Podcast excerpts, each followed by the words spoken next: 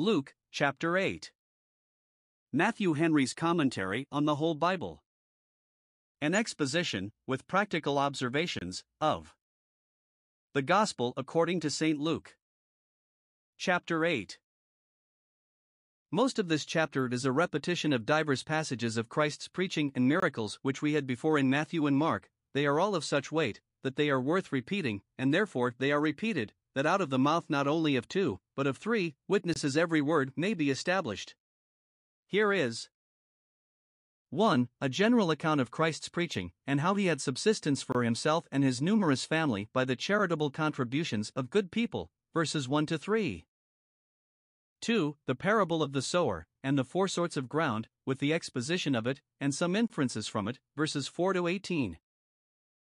3. The preference which Christ gave to his obedient disciples before his nearest relations according to the flesh, verses 19 to 21. For, his stilling a storm at sea, with a word speaking, verses 22 to 25. 5. His casting a legion of devils out of a man that was possessed by them, verses 26 to 40. 6. His healing the woman that had the bloody issue, and raising Jairus' daughter to life, verses 41 to 56. Luke 8 verses 1 to 3. We are here told 1. What Christ made the constant business of his life it was preaching, in that work he was indefatigable, and went about doing good. Verse 1 Afterward ent to kathexes ordine, in the proper time or method. Christ took his work before him and went about it regularly. He observed a series or order of business, so that the end of one good work was the beginning of another. Now observe here. 1. Where he preached, he went about dio de paragrabit. He was an itinerant preacher, did not confine himself to one place, but diffused the beams of his light. Circumabat he went his circuit, as a judge, having found his preaching perhaps most acceptable where it was new. He went about through every city, that none might plead ignorance. Hereby he set an example to his disciples, they must traverse the nations of the earth, as he did the cities of Israel. Nor did he confine himself to the cities, but went into the villages, among the plain country people, to preach to the inhabitants of the villages. Judges 5 verse 11. 2. What he preached, he showed the glad tidings of the kingdom of God, that it was now to be set up among them.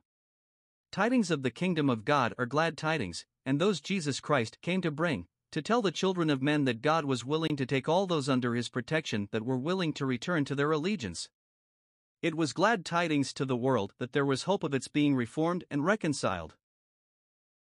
3. Who were his attendants? The twelve were with him, not to preach if he were present, but to learn from him what and how to preach hereafter, and, if occasion were, to be sent to places where he could not go. Happy were these his servants that heard his wisdom. 2. Whence he had the necessary supports of life, he lived upon the kindness of his friends. There were certain women, who frequently attended his ministry, that ministered to him of their substance, verses 2 and 3. Some of them are named, but there were many others who were zealously affected to the doctrine of Christ, and thought themselves bound in justice to encourage it, having themselves found benefit, and in charity, hoping that many others might find benefit by it too. 1. They were such, for the most part, as had been Christ's patients, and were the monuments of his power and mercy, they had been healed by him of evil spirits and infirmities. Some of them had been troubled in mind, had been melancholy, others of them afflicted in body, and he had been to them a powerful healer. He is the physician both of body and soul, and those who have been healed by him ought to study what they shall render to him. We are bound in interest to attend him, that we may be ready to apply ourselves to him for help in case of a relapse, and we are bound in gratitude to serve him and his gospel, who hath saved us, and saved us by it. 2. One of them was Mary Magdalene, out of whom had been cast seven devils, a certain number for an uncertain. Some think that she was one that had been very wicked, and then we may suppose her to be the woman that was a sinner mentioned just before, chapter 7, verse 37. Dr. Lightfoot, finding in some of the Talmudists' writings that Mary Magdalene signified Mary the plaiter of hair, thinks it applicable to her, she having been noted, in the days of her iniquity and infamy, for that plaiting of hair which is opposed to modest apparel, 1 Timothy 2 verse 9. But, though she had been an immodest woman, upon her repentance and reformation she found mercy, and became a zealous disciple of Christ. Note, the greatest of sinners must not despair of pardon, and the worse any have been before their conversion, the more they should study to do for Christ after. Or, rather, she was one that had been very melancholy, and then, probably, it was Mary the sister of Lazarus, who was a woman of a sorrowful spirit, who might have been originally of Magdala, but removed to Bethany. This Mary Magdalene was attending on Christ's cross and his sepulchre, and, if she was not Mary the sister of Lazarus, either that particular friend and favorite of Christ's did not attend then, or the evangelists did not take notice of her, neither of which we can suppose, thus Dr. Lightfoot argues. Yet there is this to be objected against it that Mary Magdalene is reckoned among the women that followed Jesus from Galilee, Matthew 27 verses 55 and 56, whereas Mary, the sister of Lazarus, had her residence in Bethany. 3. Another of them was Joanna, the wife of Chuza, Herod's steward. She had been his wife, so some, but was now a widow, and left in good circumstances. If she was now his wife, we have reason to think that her husband, though preferred in Herod's court, had received the gospel, and was very willing that his wife should be both a hearer of Christ and a contributor to him. 4. There were many of them that ministered to Christ of their substance. It was an instance of the meanness of that condition to which our Saviour humbled himself that he needed it, and of his great humility and condescension that he accepted it. Though he was rich, yet for our sakes he became poor, and lived upon alms. Let none say that they scorn to be beholden to the charity of their neighbors, when Providence has brought them into straits, but let them ask and be thankful for it as a favor. Christ would rather be beholden to his known friends for a maintenance for himself and his disciples than be burdensome to strangers in the cities and villages whither he came to preach. Note, it is the duty of those who are taught in the word to communicate to them who teach them in all good things, and those who are herein liberal and cheerful honor the Lord with their substance, and bring a blessing upon it. Luke 8 verses 4 to 21. The former paragraph began with an account of Christ's industry in preaching, verse 1. This begins with an account of the people's industry in hearing, verse 4. He went into every city to preach, so they, one would think, should have contented themselves to hear him when he came to their own city. We know those that would, but there were those here that came to him out of every city, would not stay till he came to them, nor think that they had enough when he left them, but met him when he was coming towards them, and followed him when he was going from them. Nor did he excuse himself from going to the cities with this, that there were some from the cities that came to him, for, though there were, yet the most had not zeal enough to bring them to him, and therefore such is his wonderful condescension that he will go to them, for he is found of those that sought him not. Isaiah 65 verse 1. Here was, it seems, a vast concourse, much people were gathered together, abundance of fish to cast their net among, and he was as ready and willing to teach as they were to be taught. Now, in these verses, we have 1. Necessary and excellent rules and cautions for hearing the word, in the parable of the sower and the explanation and application of it, all which we had twice before more largely. When Christ had put forth this parable, 1. The disciples were inquisitive concerning the meaning of it, verse 9. They asked him, What might this parable be? Note, we should covet earnestly to know the true intent and full extent of the word we hear, that we may be neither mistaken nor defective in our knowledge. 2. Christ made them sensible of what great advantage it was to them that they had opportunity of acquainting themselves with the mystery and meaning of His Word, which others had not, unto you it is given. Verse 10. Note, those who would receive instruction from Christ must know and consider what a privilege it is to be instructed by Him, what a distinguishing privilege to be led into the light, such a light, when others are left in darkness, such a darkness. Happy are we, and forever indebted to free grace, if the same thing that is a parable to others, with which they are only amused, is a plain truth to us, by which we are enlightened and governed, and into the mold of which we are delivered. Now, from the parable itself, and the explication of it, observe. 1. The heart of man is as soil to the seed of God's word, it is capable of receiving it, and bringing forth the fruits of it, but, unless that seed be sown in it, it will bring forth nothing valuable. Or care therefore must be to bring the seed and the soil together. To what purpose have we the seed in the Scripture, if it be not sown? And to what purpose have we the soil in our own hearts, if it be not sown with that seed? 2. The success of the seeding is very much according to the nature and temper of the soil, and as that is, or is not, disposed to receive the seed. The Word of God is to us, as we are, a savor of life unto life, or of death unto death. 3. The devil is a subtle and spiteful enemy, that makes it his business to hinder our profiting by the word of God. He takes the word out of the hearts of careless hearers, lest they should believe and be saved. Verse 12. This is added here to teach us 1. That we cannot be saved unless we believe. The word of the gospel will not be a saving word to us unless it be mixed with faith. 2. That therefore the devil does all he can to keep us from believing, to make us not believe the word when we read and hear it, or, if we heed it for the present, to make us forget it again and let it slip, Hebrews 2 verse 1, or, if we remember it, to create prejudices in our minds against it, or divert our minds from it to something else, and all is lest we should believe and be saved, lest we should believe and rejoice, while he believes and trembles. For where the word of God is heard carelessly, there is commonly a contempt put upon it too. It is added here in the parable that the seed which fell by the wayside was trodden down, verse 5. They that wilfully shut their ears against the word do in effect trample it under their feet, they despise the commandment of the Lord. 5. Those on whom the word makes some impressions, but they are not deep and durable ones, will show their hypocrisy in a time of trial, as the seed sown upon the rock, where it gains no root. Verse 13. These for a while believe a little while, their profession promises something, but in time of temptation they fall away from their good beginnings. Whether the temptation arises from the smiles or the frowns of the world, they are easily overcome by it. 6. The pleasures of this life are as dangerous and mischievous thorns to choke the good seed of the word as any other. This is added here, verse 14, which was not in the other evangelists. Those that are not entangled in the cares of this life, nor inveigled with the deceitfulness of riches, but boast that they are dead to them, may yet be kept from heaven by an affected indolence, and the love of ease and pleasure. The delights of sense may ruin the soul, even lawful delights, indulged, and too much delighted in. 7. It is not enough that the fruit be brought forth, but it must be brought to perfection, it must be fully ripened. If it be not, it is as if there was no fruit at all brought forth, for that which in Matthew and Mark is said to be unfruitful is the same that here is said to bring forth none to perfection. For factum non dicitur quat non perseverat perseverance is necessary to the perfection of a work.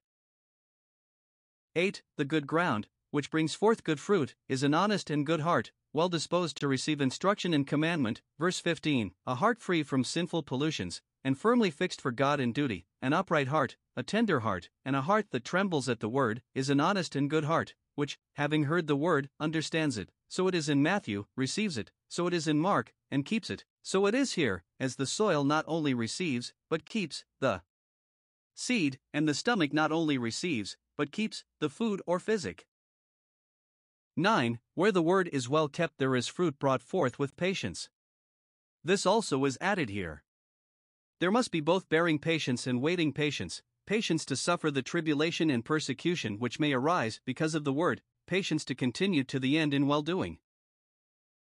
10. In consideration of all this, we ought to take heed how we hear. Verse 18 Take heed of those things that will hinder our profiting by the word we hear, watch over our hearts in hearing, and take heed lest they betray us. Take heed lest we hear carelessly and slightly, lest, upon any account, we entertain prejudice against the word we hear, and take heed to the frame of our spirits after we have heard the word, lest we lose what we have gained.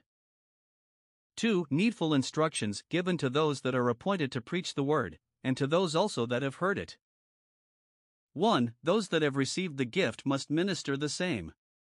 Ministers that have the dispensing of the gospel committed to them, people that have profited by the word and are thereby qualified to profit others, must look upon themselves as lighted candles. Ministers must in solemn authoritative preaching, and people in brotherly familiar discourse, diffuse their light, for a candle must not be covered with a vessel nor put under a bed. Verse 16. Ministers and Christians are to be lights in the world, holding forth the word of life. Their light must shine before men, they must not only be good, but do good. 2. We must expect that what is now done in secret, and from unseen springs, will shortly be manifested and made known. Verse 17. What is committed to you in secret should be made manifest by you, for your master did not give you talents to be buried, but to be traded with. Let that which is now hid be made known, for, if it be not manifested by you, it will be manifested against you, will be produced in evidence of your treachery.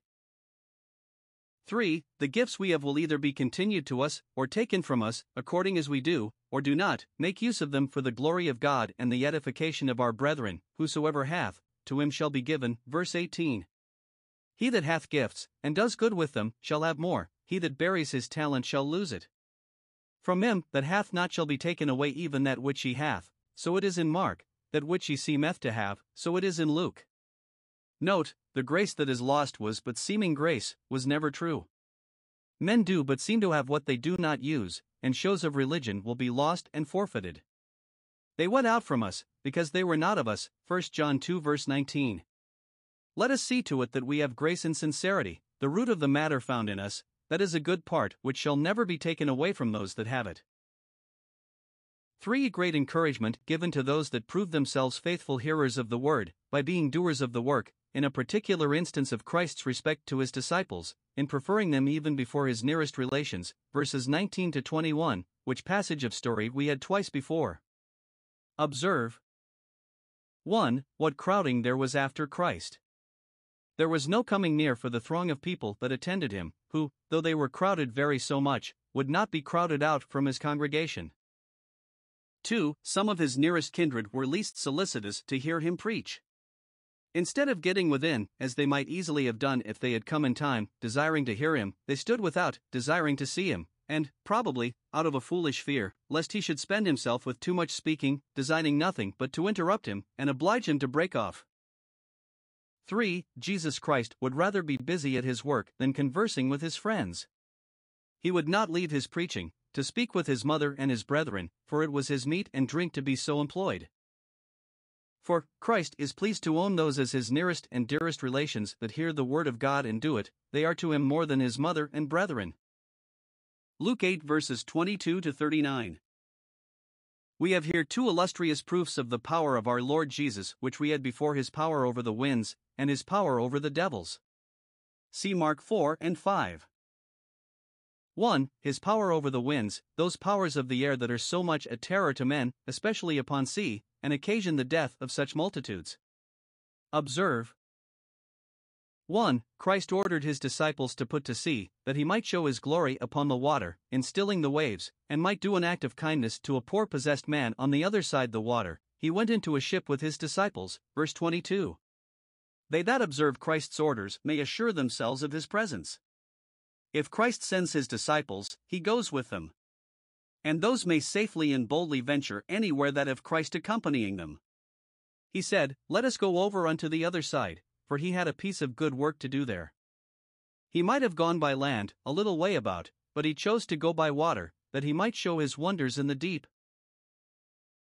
2. Those that put to sea in a calm, yea, and at Christ's word, must yet prepare for a storm, and for the utmost peril in that storm. There came down a storm of wind on the lake, verse 23, as if it were there, and nowhere else, and presently their ship was so tossed that it was filled with water, and they were in jeopardy of their lives.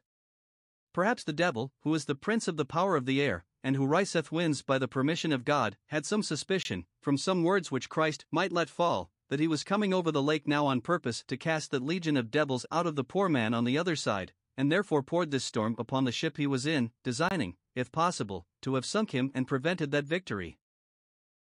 3. Christ was asleep in the storm, verse 23.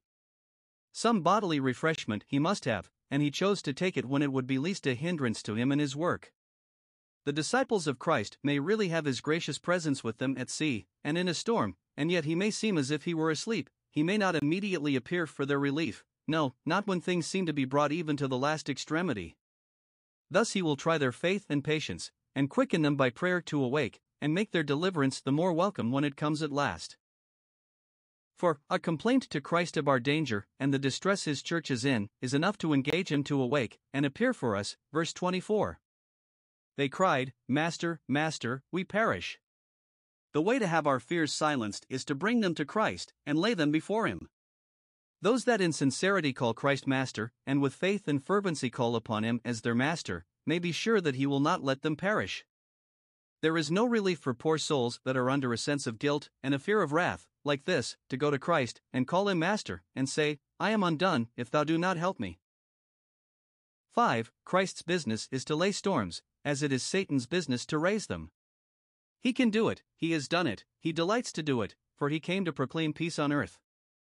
He rebuked the wind and the raging of the water, and immediately they ceased. Verse 24 Not, as at other times, by degrees, but all of a sudden, there was a great calm. Thus Christ showed that, though the devil pretends to be the prince of the power of the air, yet even there he has him in a chain. 6. When our dangers are over, it becomes us to take to ourselves the shame of our own fears and to give to Christ the glory of his power. When Christ had turned the storm into a calm, then were they glad because they were quiet. Psalm 107, verse 30. And then 1. Christ gives them a rebuke for their inordinate fear. Where is your faith? Verse 25. Note, many that have true faith have it to seek when they have occasion to use it. They tremble and are discouraged if second causes frown upon them. A little thing disheartens them, and where is their faith then? 2. They give him the glory of his power. They, being afraid, wondered.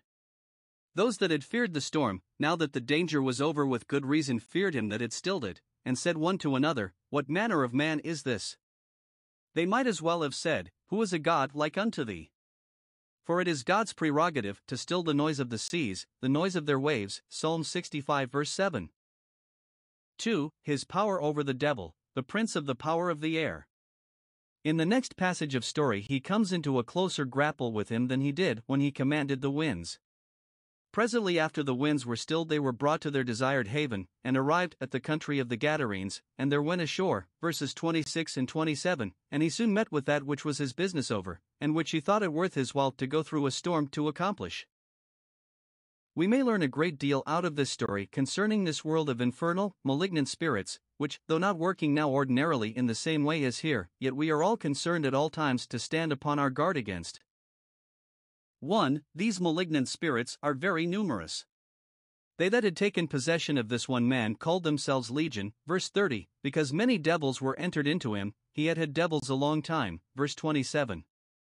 But perhaps those that had been long in possession of him, upon some foresight of our Saviour's coming to make an attack upon them, and finding they could not prevent it by the storm they had raised, sent for recruits, intending this to be a decisive battle, and hoping now to be too hard for him that had cast out so many unclean spirits, and to give him a defeat. They either were, or at least would be thought to be, a legion, formidable as an army with banners, and now, at least, to be what the 20th legion of the Roman army, which was long quartered at Chester, was styled Legio Victrix id Victorious Legion. 2. They have an inveterate enmity to man, and all his conveniences and comforts. This man in whom the devils had got possession, and kept it long, being under their influence, wore no clothes, neither abode in any house. Verse 27 Though clothing and a habitation are two of the necessary supports of this life. Nay, and because man has a natural dread of the habitations of the dead, they force this man to abide in the tombs, to make him so much the more a terror to himself and to all about him, so that his soul had as much cause as ever any man's had to be weary of his life, and to choose strangling and death rather. 3. They are very strong, fierce, and unruly, and hate and scorn to be restrained, he was kept bound with chains and in fetters, that he might not be mischievous either to others or to himself, but he broke the bands. Verse 29.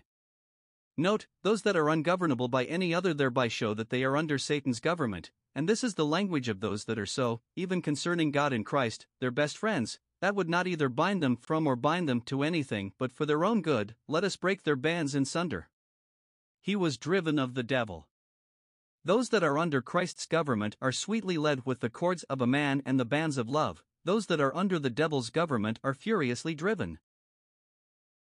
For they are much enraged against our Lord Jesus, and have a great dread and horror of him. When the man whom they had possession of, and who spoke as they would have him, saw Jesus, he roared out as one in an agony, and fell down before him, to deprecate his wrath, and owned him to be the Son of God Most High, that was infinitely above him and too hard for him, but protested against having any league or confederacy with him, which might sufficiently have silenced the blasphemous cavils of the scribes and Pharisees. What have I to do with thee? The devils have neither inclination to do service to Christ nor expectation to receive benefit by him. What have we to do with thee? But they dreaded his power and wrath. I beseech thee, torment me not. They do not say, I beseech thee, save me, but only, torment me not. See whose language they speak that have only a dread of hell as a place of torment, but no desire of heaven as a place of holiness and love.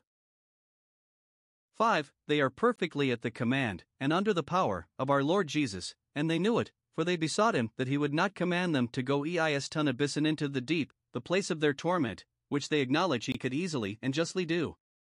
Oh, what a comfort is this to the Lord's people, that all the powers of darkness are under the check and control of the Lord Jesus. He has them all in a chain.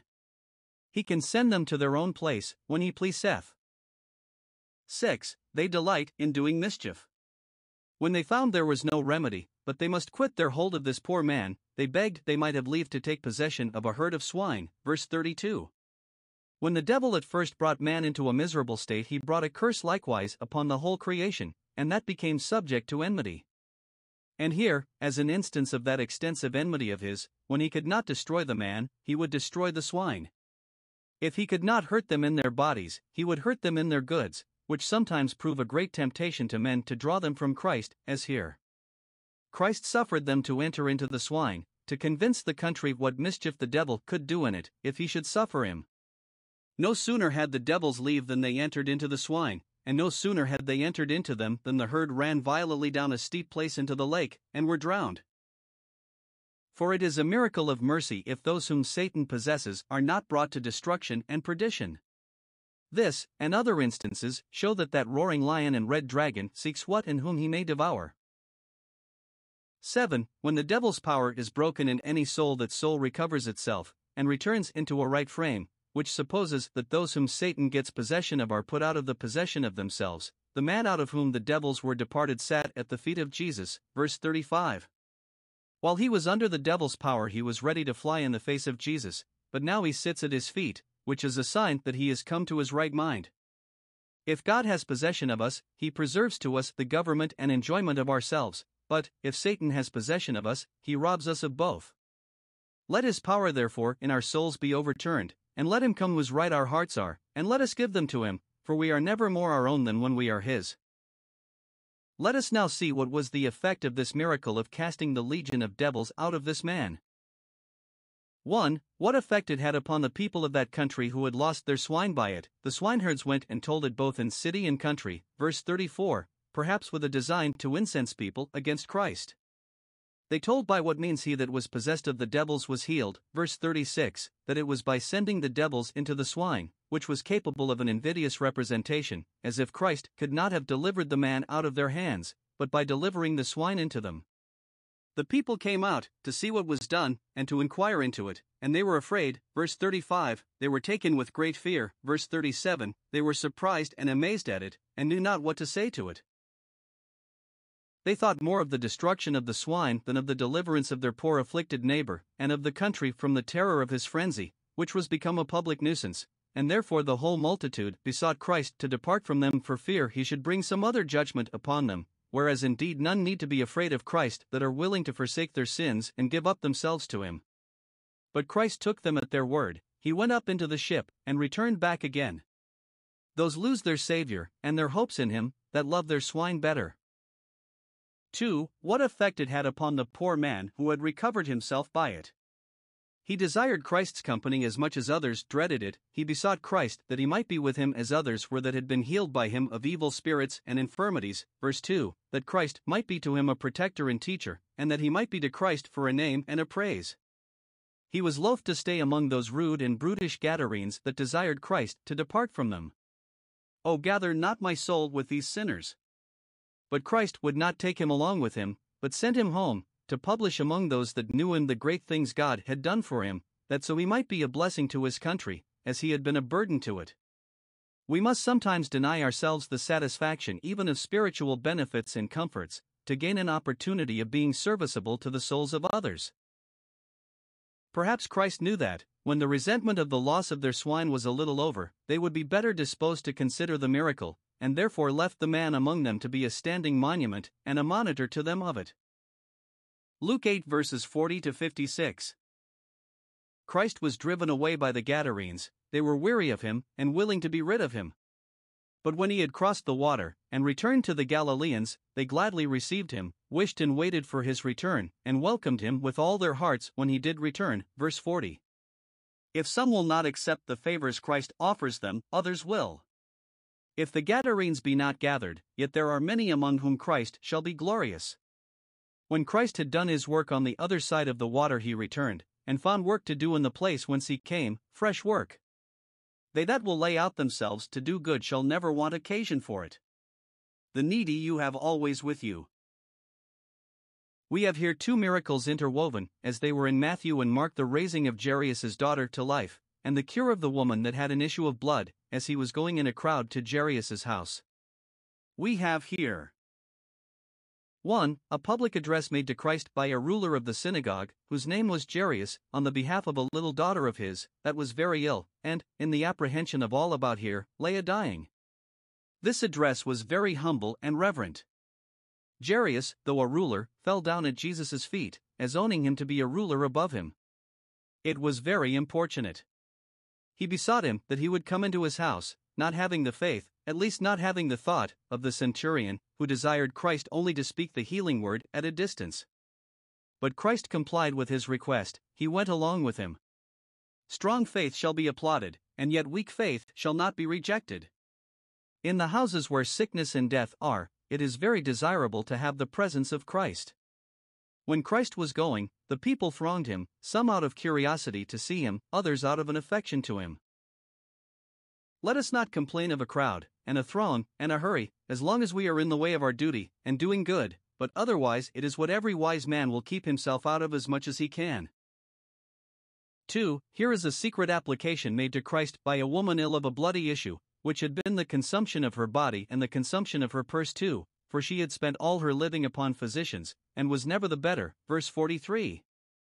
The nature of her disease was such that she did not care to make a public complaint of it, it was agreeable to the modesty of her sex to be very shy of speaking of it, and therefore she took this opportunity of coming to Christ in a crowd, and the more people were present, the more likely she thought it was that she should be concealed. Her faith was very strong, for she doubted not but that by the touch of the hem of his garment she should derive from him healing virtue sufficient for her relief, looking upon him to be such a full fountain of mercies that she should steal a cure and he not miss it. Thus, many a poor soul is healed, and helped, and saved, by Christ, that is lost in a crowd, and that nobody takes notice of. The woman found an immediate change for the better in herself, and that her disease was cured. Verse 44. As believers have comfortable communion with Christ, so they have comfortable communications from Him incognito secretly, meat to eat that the world knows not of, and joy that a stranger does not intermeddle with. 3. Here is a discovery of this secret cure, to the glory both of the physician and the patient. 1. Christ takes notice that there is a cure wrought, virtue is gone out of me. Verse 46. Those that have been healed by virtue derived from Christ must own it, for he knows it. He speaks of it here, not in a way of complaint, as if he were hereby either weakened or wronged, but in a way of complacency. It was his delight that virtue was gone out of him to do any good, and he did not grudge it to the meanest, they were as welcome to it as to the light and heat of the sun.